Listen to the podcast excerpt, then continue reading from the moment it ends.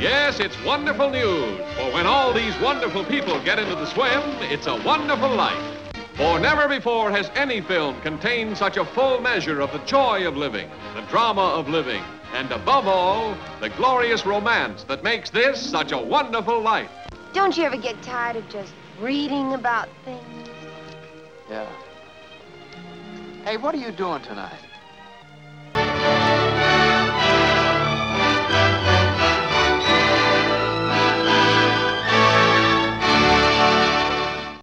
Ticklish business any way you look at it. Come on, we'll stick together.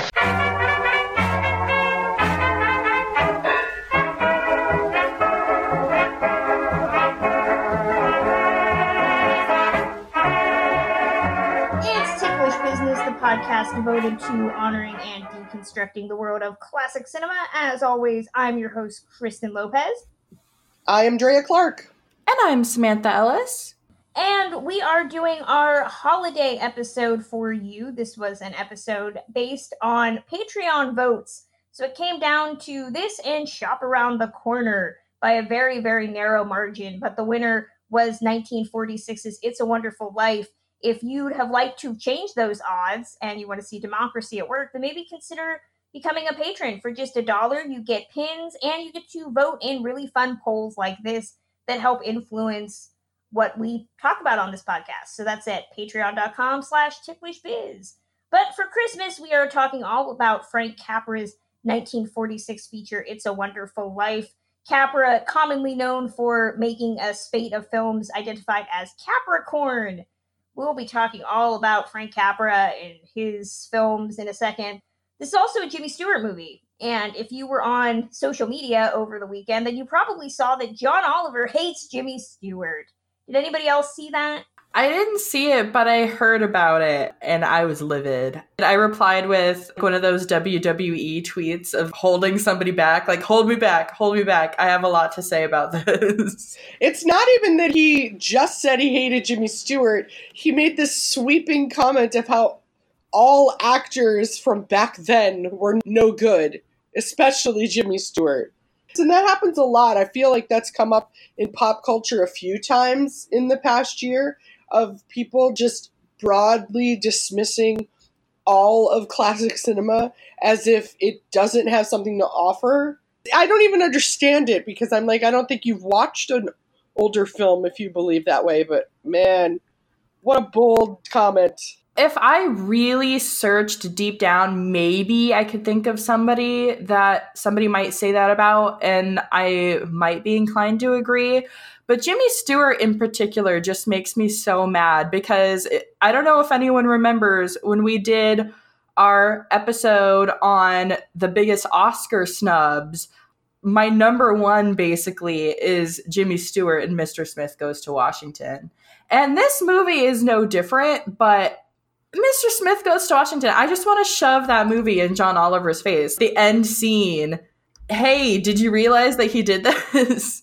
I want to say that's why he brought it up because he's talking about filibustering. Oh, okay. Well, then he's just either misinformed or stupid.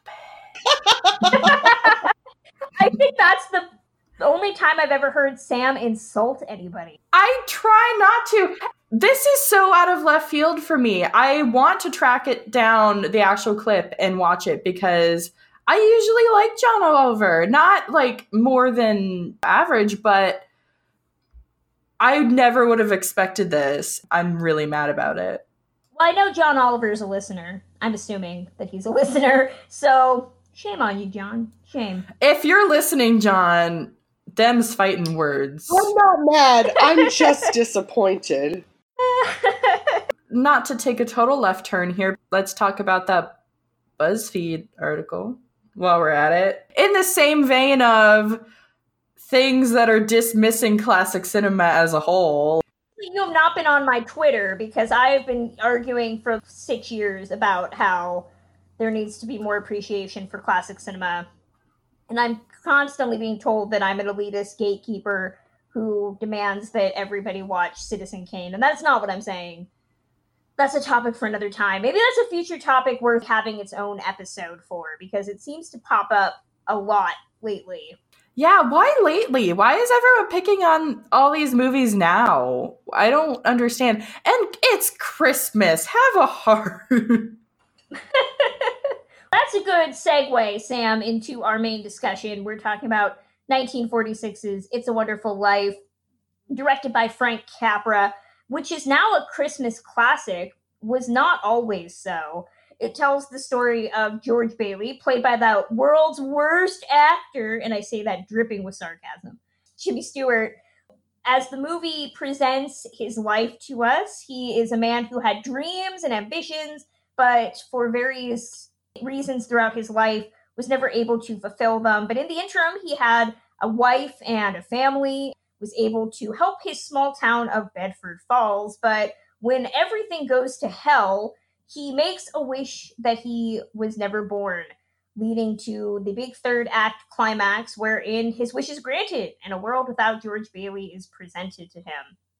Full disclosure, up until this morning, I didn't like this movie, mostly because how you consume a movie matters.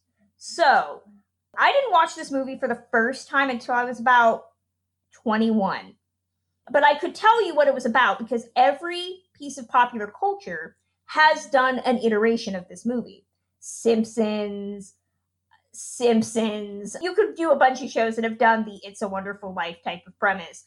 So that had always given me a very specific impression of what the movie was. Most prominently, if you grew up in the 90s, then you remember that the Rugrats did an episode based on It's a Wonderful Life wherein Chucky wished he was never born. So, watching the movie for the first time, I thought the entire film was about him wishing he was never born. Turns out that's probably about the last like 20 minutes of a two hour and 10 minute film. At 21, watching this movie, I was sitting there thinking, okay, why do I need all this stuff? I was lied to. I was sold a bill of goods about what this movie was about. And I really think that that colored things. Secondary thing this year, 2019 specifically for me, has been very difficult for various reasons. Watching this movie this morning and seeing that big end scene, there's a moment when a movie finally clicks with you. And I can tell you that It's a Wonderful Life clicked with me at 9:30 today in the day of our Lord 2019 on December 8th when we're recording this. I like this movie. I think it is very smart and a very different type of movie, not just Christmas movie, but movie than what we are used to. But it's still not my favorite Christmas movie. And that might be sacrilegious, but it's just not. It's never going to be because I don't have that long seated connection to it that I have with other movies, especially other classic movies. The 1940s was a great year for classic Christmas films. I do have a different outlook on this movie than I probably would have if we had done this episode 11 years ago. Sam, Drea, what was your background with this movie and what did you think about it then? What do you think about it now? Has any of that changed? I'm in a similar boat. It's funny you mention all of the other iterations because the Muppets famously did a similar plot where, again, it's the whole movie as opposed to the last 20 minutes. I spent my whole life watching all of those versions and never watching the original. I saw the original for the first time maybe three years ago in theaters, and I definitely enjoyed it, but this was after I had already developed the huge appreciation that I have for Shop Around the Corner. It's my favorite Christmas movie. And the fact that everybody has their eyes on what I think is a little bit of a lesser Christmas movie as opposed to the one that I really love, that gets me. They're so similar in the sense that they're both Christmas movies starring Jimmy Stewart from the 40s that I'm like, everybody look at this one instead. So by comparison, I toss It's a Wonderful Life aside a little bit, and I probably shouldn't because there are a lot of really amazing aspects of this film. Your story behind rediscovering it is so awesome because this movie really does resonate with the lost souls, the downhearted. And this movie really covers that area, the people who were a little less happy on Christmas. It doesn't make everything better, but it reaches a hand out and says everything's going to be okay. The movie really deserves some credit for that. In addition to that, Jimmy Stewart, all of the wonderful, wonderful supporting actors that I love so much. I could go on and on about that. I love the movie Shop Around the Corner. I love a little more. It has a place for sure. I like the question. It has a place. I watched this pretty young. My grandparents, it would just be playing at their house, or at least that's how my memory tells me it happened. There was always something about black and white films when you're really young, at least to me, that made them seem like they were fancier. I don't know why that connection is. But I just remember being like, oh, it's Christmas. It's one of the fancy movies. I remember watching it a lot. And then, yeah, Kristen, there's absolutely like an entire website about It's a Wonderful Life parodies that have filtered into movies and television because you're totally right. It's in a million things. It's because of a few reasons. One, in the same way that A Christmas Carol has been parodied so often, they have really nice narrative devices in place. But with It's a Wonderful Life, it's twofold, right?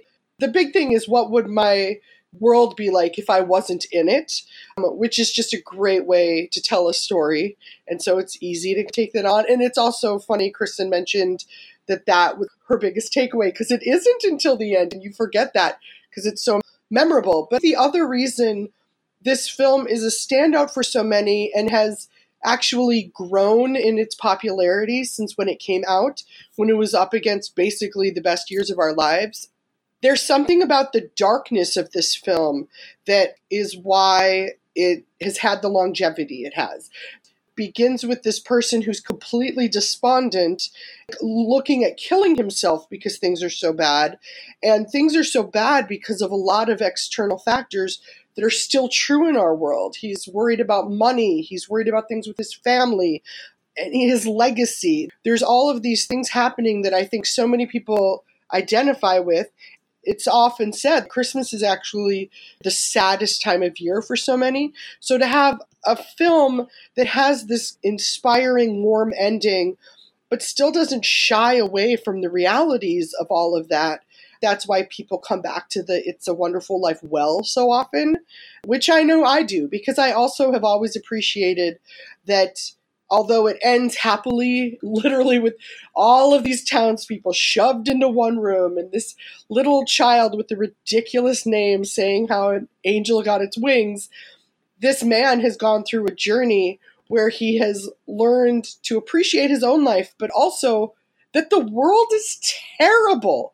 George Bailey's takeaway is the world is terrible. Thank God for the small, non terrible things I happen to have. And I think that's cr- crazy. That's such a big, heavy thing to put on a Christmas movie. But maybe people love big, heavy things. I will throw out another reference to something modern day when we get to the end. You brought up Zuzu's petals and the ending. Oh, yeah. There is a modern day connection that, again, ruined this movie because when they say a line, I respond with a different answer. We'll get to that, though, at the end. But, Drea, you're totally right. This is a movie that Capra was best known for spouting a lot of, some call it rhetoric, others call it propaganda. But his movies all had a message about the US specifically, about the government, about the need to appreciate the little guy and the individual, especially in the face of this big machine. For Capra, going off of the movies that I've seen of his, there was no person more important than and I'm going to say it, somebody's going to roll their eyes and immediately turn off this episode. There is no person more important than the lone white male. Now, you might say that he was talking more about the lone person. I'm going to go with no more important than the lone white male. And that was very true coming out as he was, especially in the late 40s. The war had just ended here in the US the year before, and you were getting this collective desire to go back to a time that was safe and positive while also simultaneously celebrating the future because the US had believed that they had won the war. They were the clear victors of World War II. So you have a movie here where George Bailey is a man with dreams and look back on his life. You look back at this nostalgia of the early 1900s as this time of snow play and being able to live in your small town of Bedford Falls where everybody knows you. How that eventually changes as we age and how cynicism just eats away at us. Really, the worst nightmare of Pottersville at the end of this movie is not necessarily that George Bailey's family doesn't recognize him. It's that everybody has become so cynical and everybody has become so apathetic that nobody wants to do a good turn for anybody.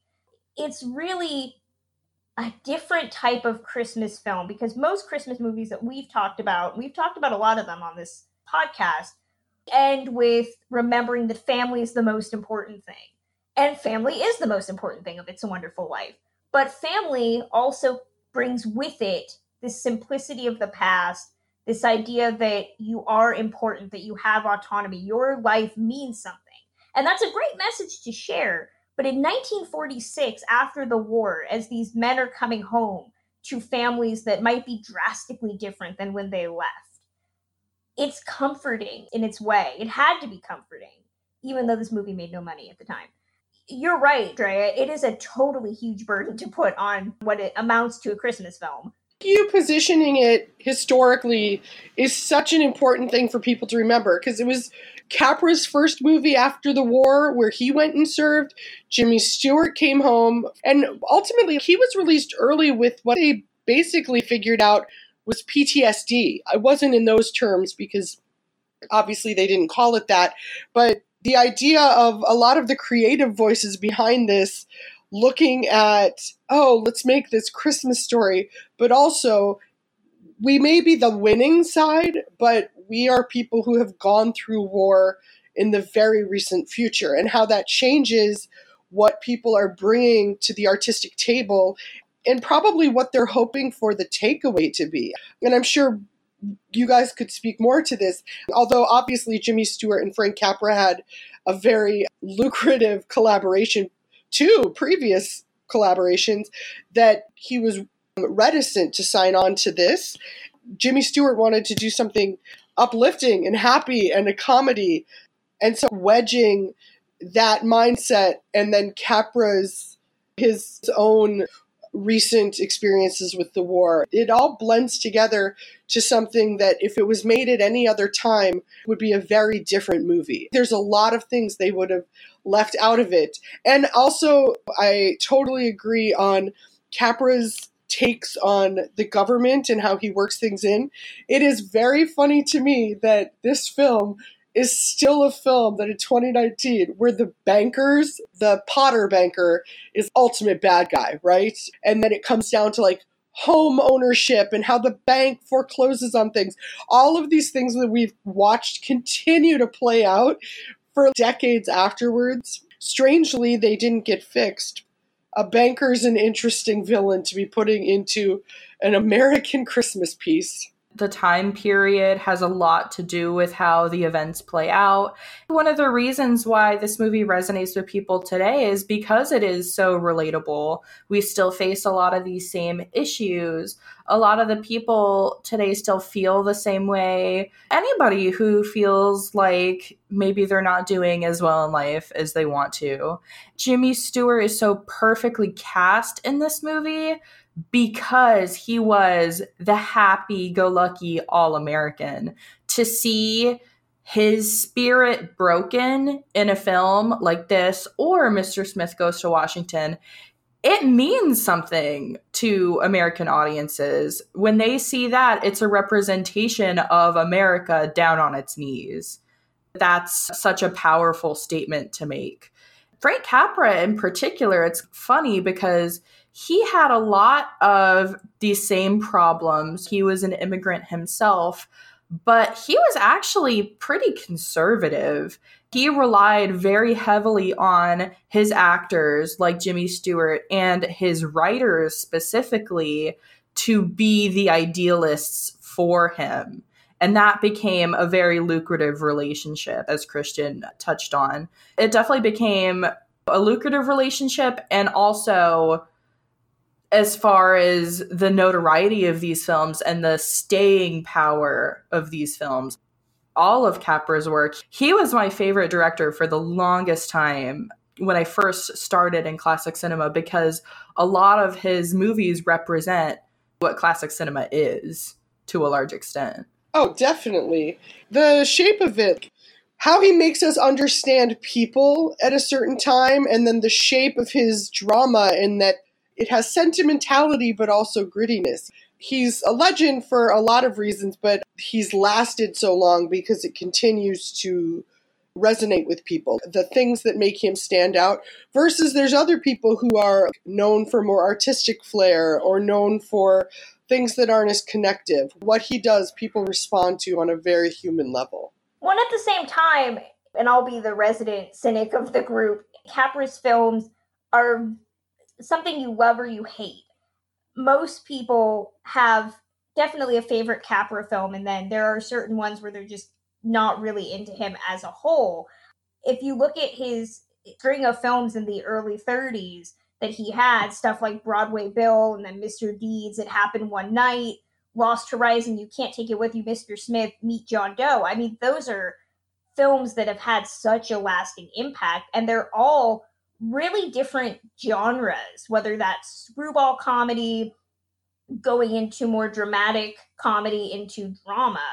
And they all deal with this concept of this hardened usually a guy having to come up with some t- type of idealism or change to their routine whether that's peter warne clark gable's character and claudette colbert's flighty woman who makes him realize that he wants to fall in love and it happened one night or barbara stanwyck's very hardened character in meet john doe and the concept of suicide, how that's dealt with in a very different way than this movie looks at suicide. And then he took that very long break, as Barry was saying, he went into the war. But it's poignant that he would only direct a couple more times after It's a Wonderful Life came out.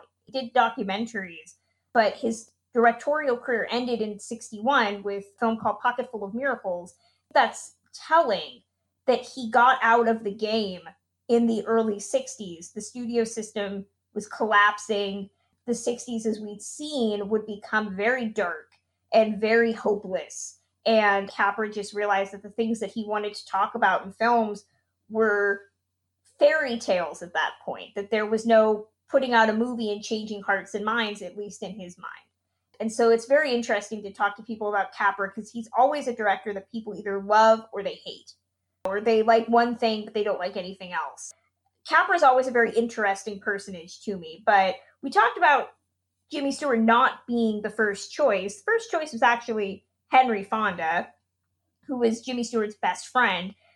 Henry Fonda ended up turning this down to go film John Ford's My Darling Clementine, which was probably the better choice. And Jean Arthur was actually asked to play the role of Mary, but she wanted to do Broadway. And so Capra went down the list of Olivia de Havilland, Ann Dvorak, Ginger Rogers. Ginger Rogers actually called the role of Mary very bland and didn't want to take it before they ended up on Donna Reed, which is probably some of the like perfect casting right there. Can you guys see any of those names playing this movie or how they would have changed the tone of this film had they been cast? The idea of Henry Fonda versus Jimmy Stewart in a character like George Bailey. Henry Fonda, to me, symbolizes so much bleakness and darkness. He has an inherent sadness to him that I don't think Jimmy Stewart does. Jimmy Stewart is capable of unlocking that sadness, but do you know what I mean? Henry Fonda as a persona had so much more on his shoulders to how I perceived him anyway seeing a George like that would make me very worried about the bookend of it of like, oh yeah, this guy's gonna jump.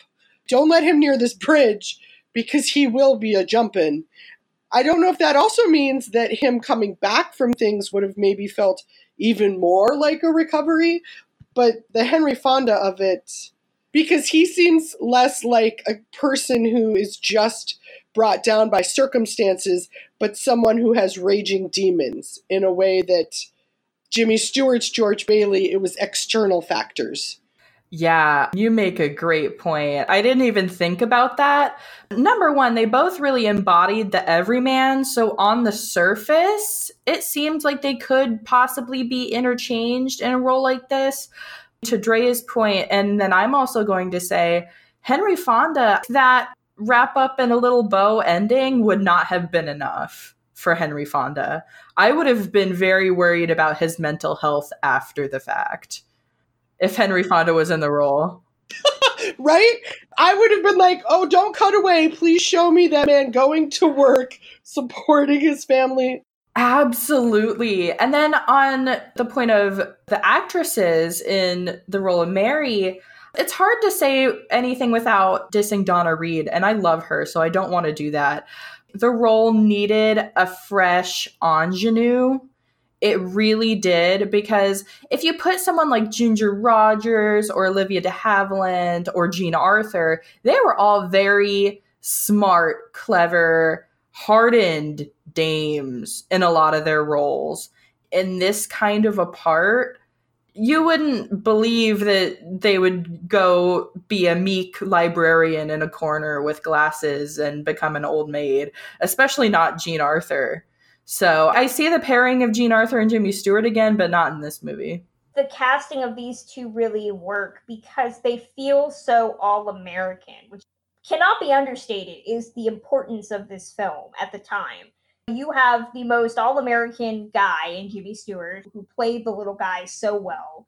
And then you have Donna Reed, who only in hindsight would come to personify the 1950s when she did the Donna Reed show. Dre is totally right. I mean, if you've seen some of Fonda's noir work. Even her Jane Fonda herself talk about her dad. Her dad had a darkness in him that I think you can always see behind his eyes, even when he's playing something very nice. It works. It works for both of them. This is a movie that opens with pretty much undisputed belief that there is a God.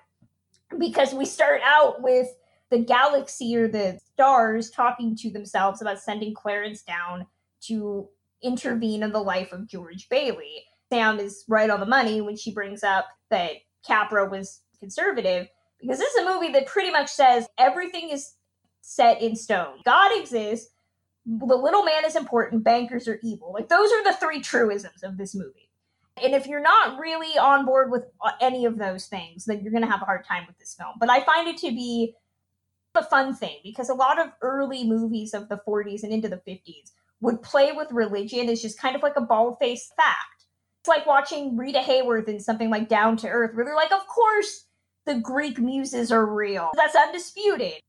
That's only to explain away the narration, because over two hours of this movie is pretty standard presentation of George Bailey's life. How do we feel about the fact that there's this weird cosmic element that really doesn't come to play until the final moments. And so we have to explain away narration. I always feel that narration's unnecessary. And I think that what this movie does really well is accomplish a very legit need for narration. I agree. I love looking at the introduction of the angel as a vehicle for the narration itself. I hadn't thought of it that way, but that makes a lot of sense.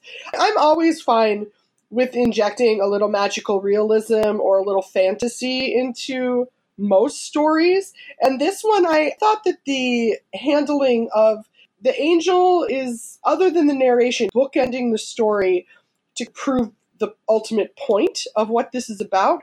But there's a nice absence of heavy religion throughout the rest of it because apparently Capra had scenes of them praying. There was a scene at one point completely shaped around them going through the Lord's Prayer. And by having it just be this haphazard angel, and I love the military or work rhetoric of this angel trying to move up its station and if it saves this person it gets to get wings i like that the angel had something to gain as well could be an angel and identified as much but we weren't talking about god we weren't talking about the bible we weren't talking about things that could either offend people who were deeply committed to them or push away people who had nothing to do with them at all. There was a nice split balance. I agree with you for Two reasons. Firstly, the post code era was very, very heavy on the religion, especially in Jimmy Stewart movies. As soon as you said that, that reminded me of one of my absolute favorite Jimmy Stewart movies,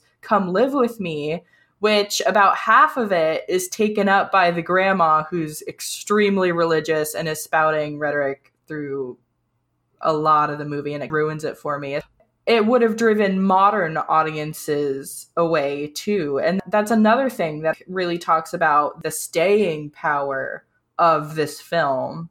It's because it doesn't really lay it on thick with that idea. George builds up this mentality himself, he drives himself to the brink of destruction.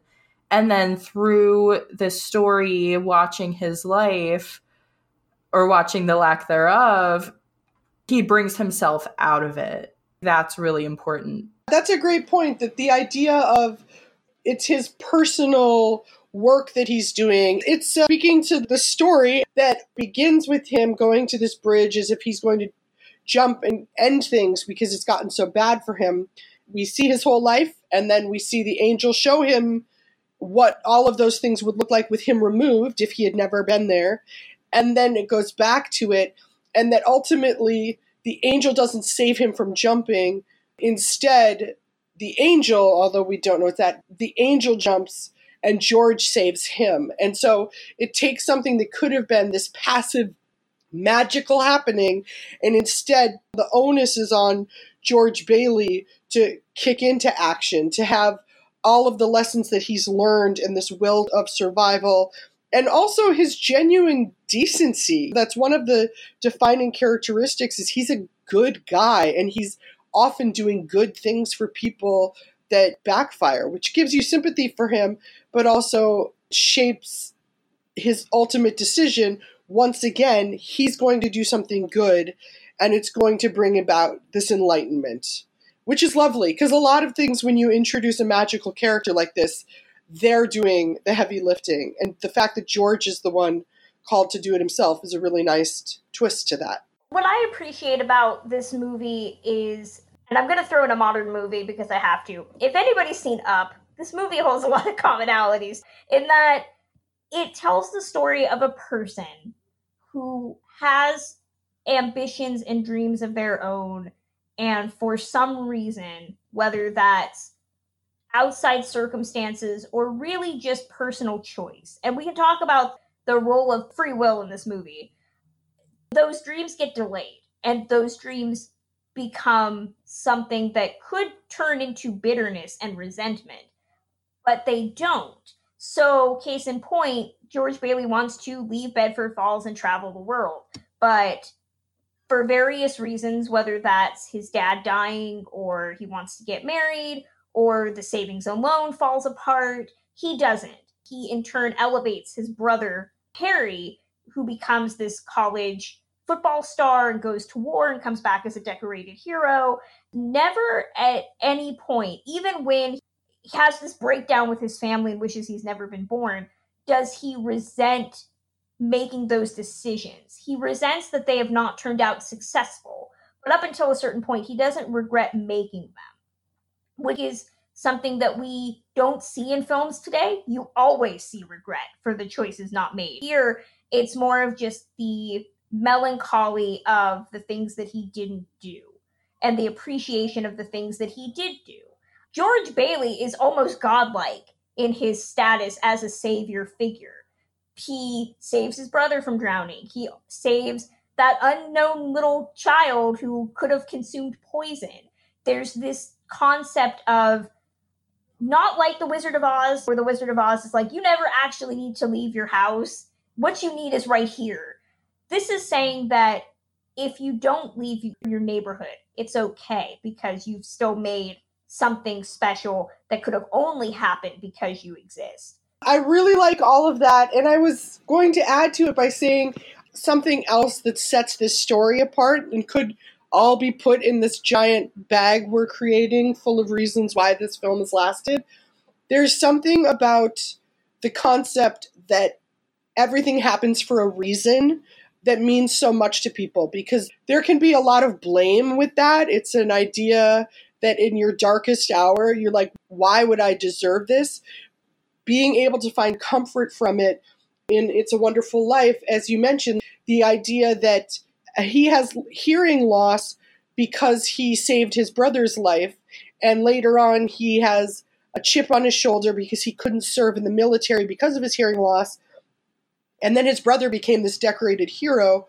Well, what's shown to him is that being angry or resentful or bitter, whatever it is, about your own inability to serve in that way, you still indirectly led to the saving of all of these lives because if you hadn't done this for your brother, he wouldn't have been able to do it for these other people. The idea of a causality of life that things will add up in ways that you don't see, there is a hope an optimism that comes with that because if you can think that even the bad things you're involved with or the good things that the choices you're making are branching off beyond what you're even able to understand that you're being helpful. That's a lovely takeaway to have in a dark moment. And it's so much bigger and more sophisticated and layered than just good things happen to good people. That complexity within the story is woven in really well. It's also, like you said, with the chemist, he not only saved that child's life, but in this future version with No Him, that people died because of this chemist, the drugstore mix up, and also the chemist went to prison. It's integrated in the story in a nice way. It's such a great thesis that can move people. To bring up what you were saying about the nature of religion in classic film, I'm not a hugely religious person, but I appreciate how studio era filmmaking could talk about religious topics. There is a whole genre of Bible epic and movies about God. One of my favorite Christmas movies, ironically, to watch is The Song of Bernadette, which is a movie that makes no ifs, ands, or buts about the nature of God existing and religion having some bearing in life what this movie does, and a lot of the movies do, but I think this one does it so skillfully, is that you can take it as a religious item or not. It's what I was saying about free will and choice. Does George Bailey have a choice? Have these choices in his life been the result of his own free will and autonomy? Or was God and Clarence and all of them making those choices for him. You can read the movie either way. I'm chiming in only because can you? To me, the idea that we can see two different versions tells me that it is free will. You can choose to do all sorts of things, but all of your choices will have a whole series of reactions to them. That's funny. I just thought that the free will was cooked into it. I'll have to think on that, Kristen. Maybe I'm wrong. That's the thing. I feel like we need to have one of those theorists that talks about free will versus preordained or one of those people that thinks that life is a simulation to like explain how we're completely wrong. It's interesting that you can read the movie from a religious bent or not. This movie is one of the few films actually released in the month of December. It was released December 20th of 1946. That does not happen that you get a Christmas movie released in the month of December. You barely get Halloween movies released in October nowadays. A movie like this in 2019 would probably be released in what?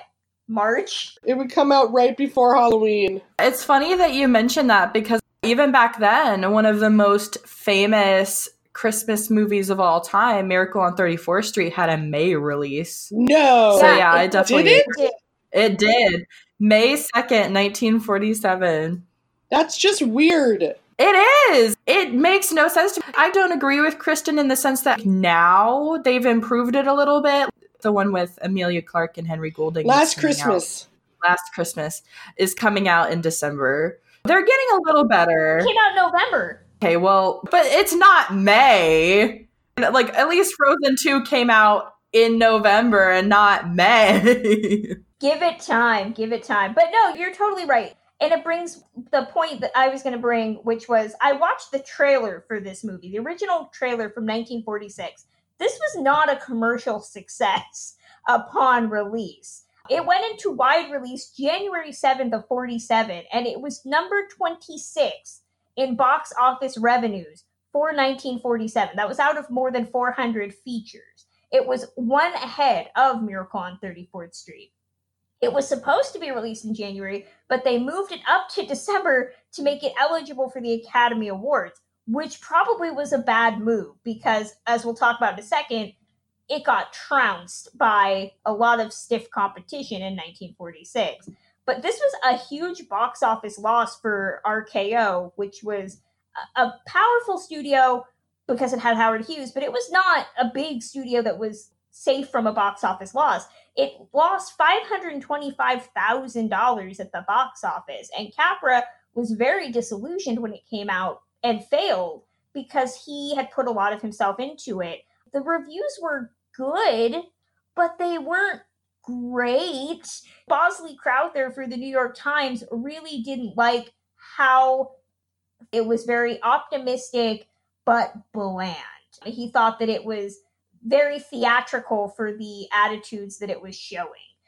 And if you watch the trailer, it is a totally weird hodgepodge of emotions. It plays up the actors more than anything. The scene where they fall in the swimming pool, it's like you'll want to dive in with these actors, and you're just like, wait, what? It's a two minute trailer. It spends a minute telling you who's in the movie. Then it plays up the romance between Mary and George. Nowhere in it does it say it's a Christmas movie. Nowhere in it does it show the last 20 minutes, which is fine. You don't need to show the last 20 minutes, but it does not sell itself as a Christmas movie. It sells itself as any other generic romantic drama. It doesn't even tell you a time period. It is the most bad marketing campaign for a classic film. That brings up a really interesting point. I'm going to combine that information with what we were just discussing about Miracle on 34th Street being released in May. Did they really market Christmas movies back then like we do now? Was that even a genre to celebrate or advertise? Ooh.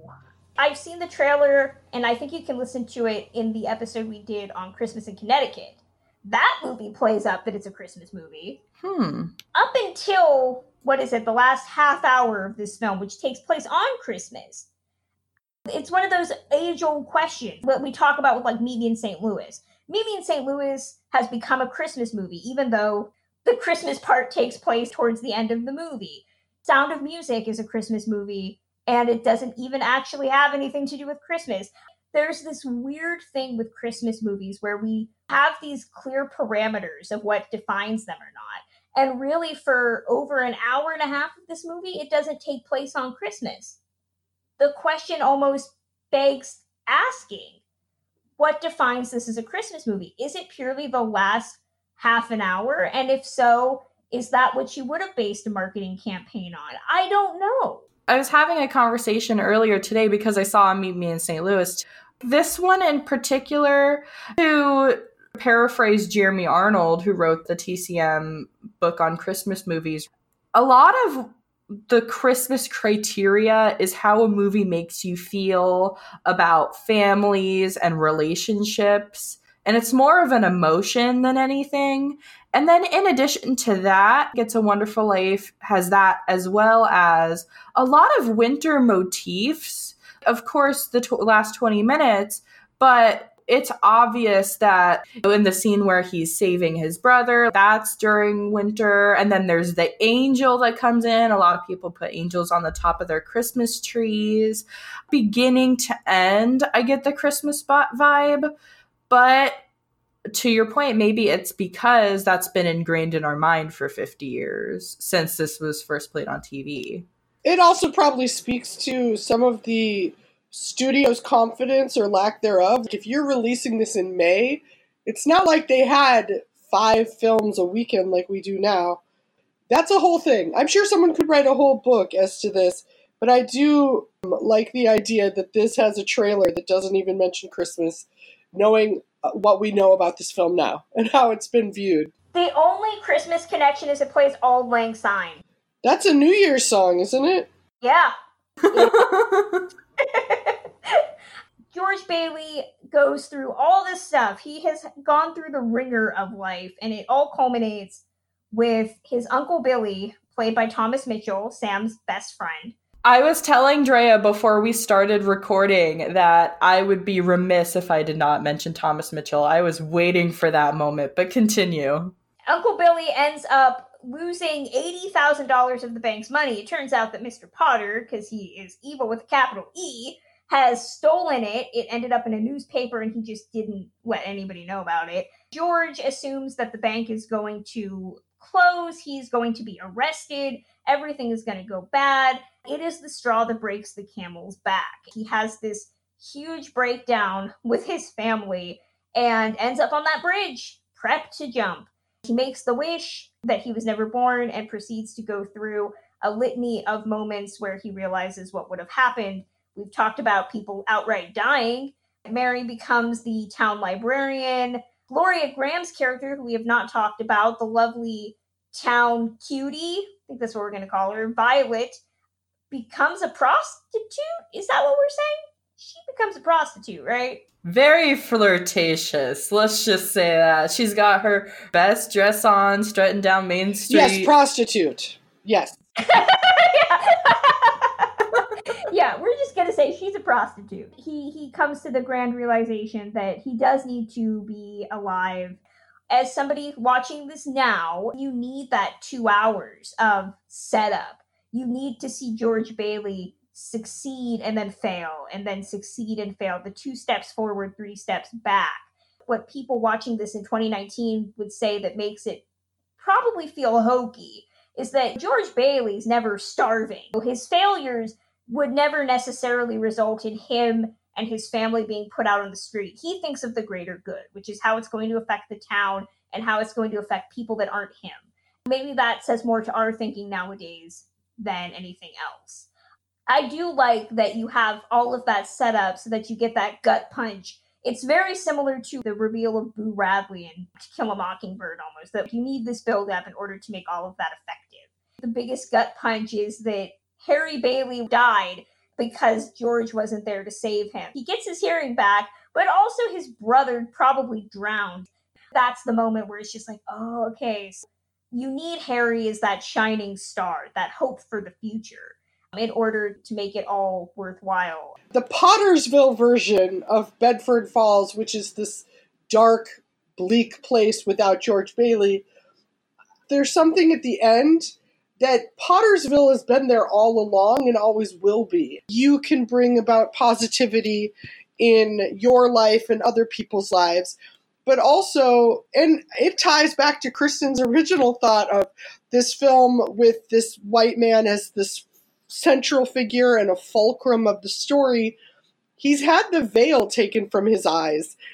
Him seeing this Pottersville version of it, when he gets his hope back and he saves him and he goes home and then all of these people come forward that's still there he still knows that that darkness and those other lives were possible and will continue to be possible for these people i've sort of gone on a tangent because i really enjoy thinking of the darkness of pottersville but only because it keeps me from thinking about how my true villain of this piece is uncle billy the idiot who can't keep track of $10,000 cold cash. Samantha might have more on that though.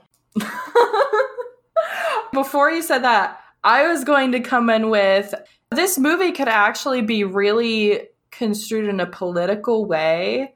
It's really hard to talk about this movie without discussing politics because you have someone who's essentially corrupt and then you have the underdog, the everyman, the idealist who is the David versus Goliath.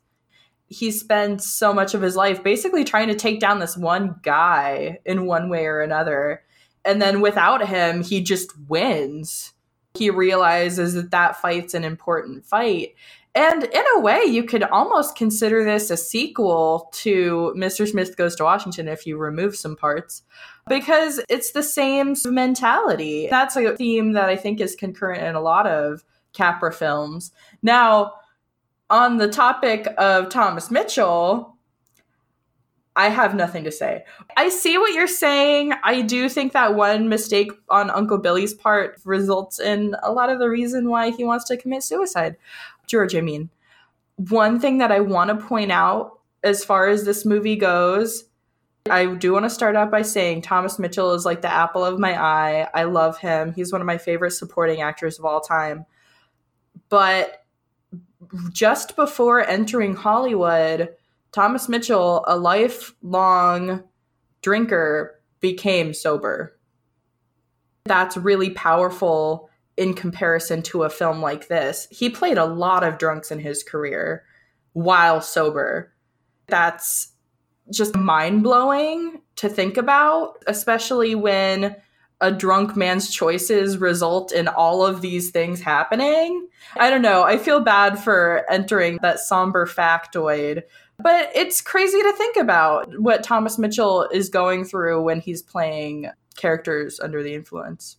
I can't believe you're making me sympathetic. I have been annoyed by Billy for so long, for decades. And yes, that's beautiful. I didn't know that. I know, I know. I've done a lot of research about him, and when I saw that fact, I was blown away. That doesn't come up much. I don't really think about it a whole lot. But when we think about this particular character, it strikes a chord with me. That Christmas Carol ending that Drea was saying, where he's happy to be alive. Harry Bailey comes back, and the whole meaning of no one is a failure who has friends. But Zuzu, Zuzu's petals, the petals that she wanted him to stick back on the flower that he didn't have when he was wishing he wasn't alive because she was never born. Her cute declaration that every time a bell rings, an angel gets his wings. Zuzu seems to be the character that a lot of people who watch this movie always seem to have a problem with. The little girl who does play Zuzu, Carolyn Grimes, still with us. People either love or hate Zuzu and her cute declaration at the end of this movie. She gets the last words. I get why you need the out of the mouths of babes ending.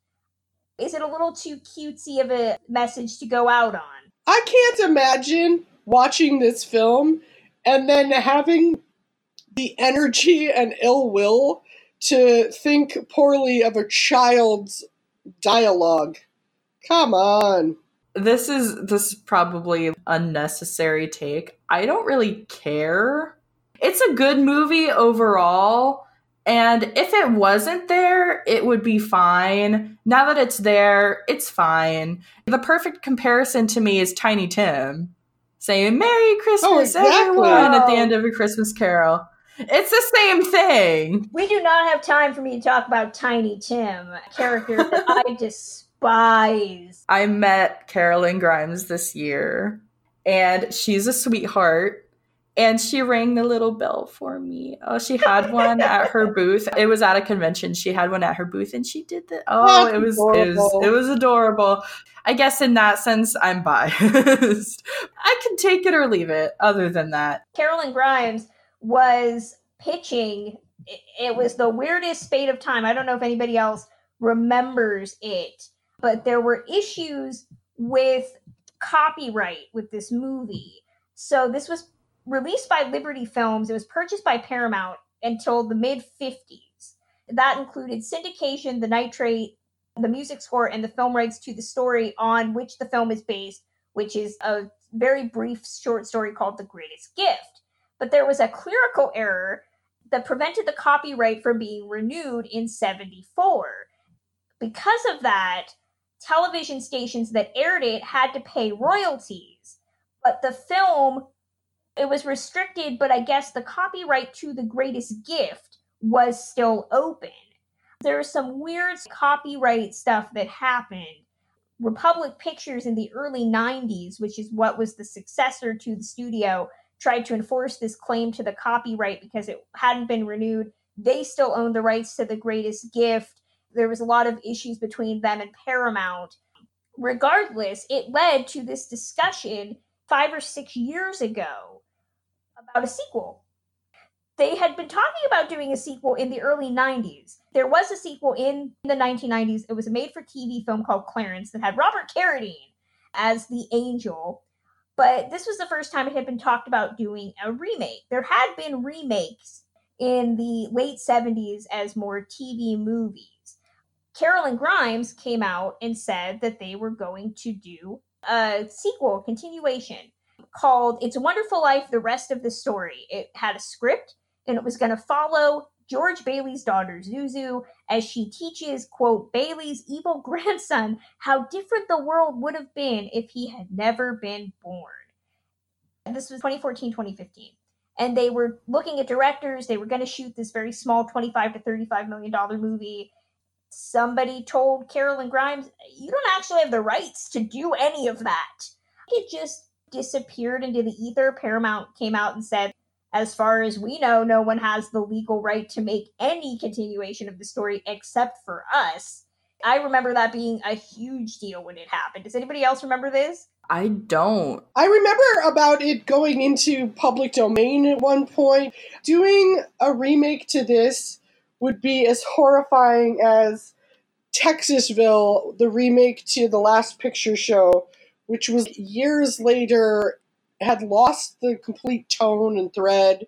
Leave well enough alone. Find a new story.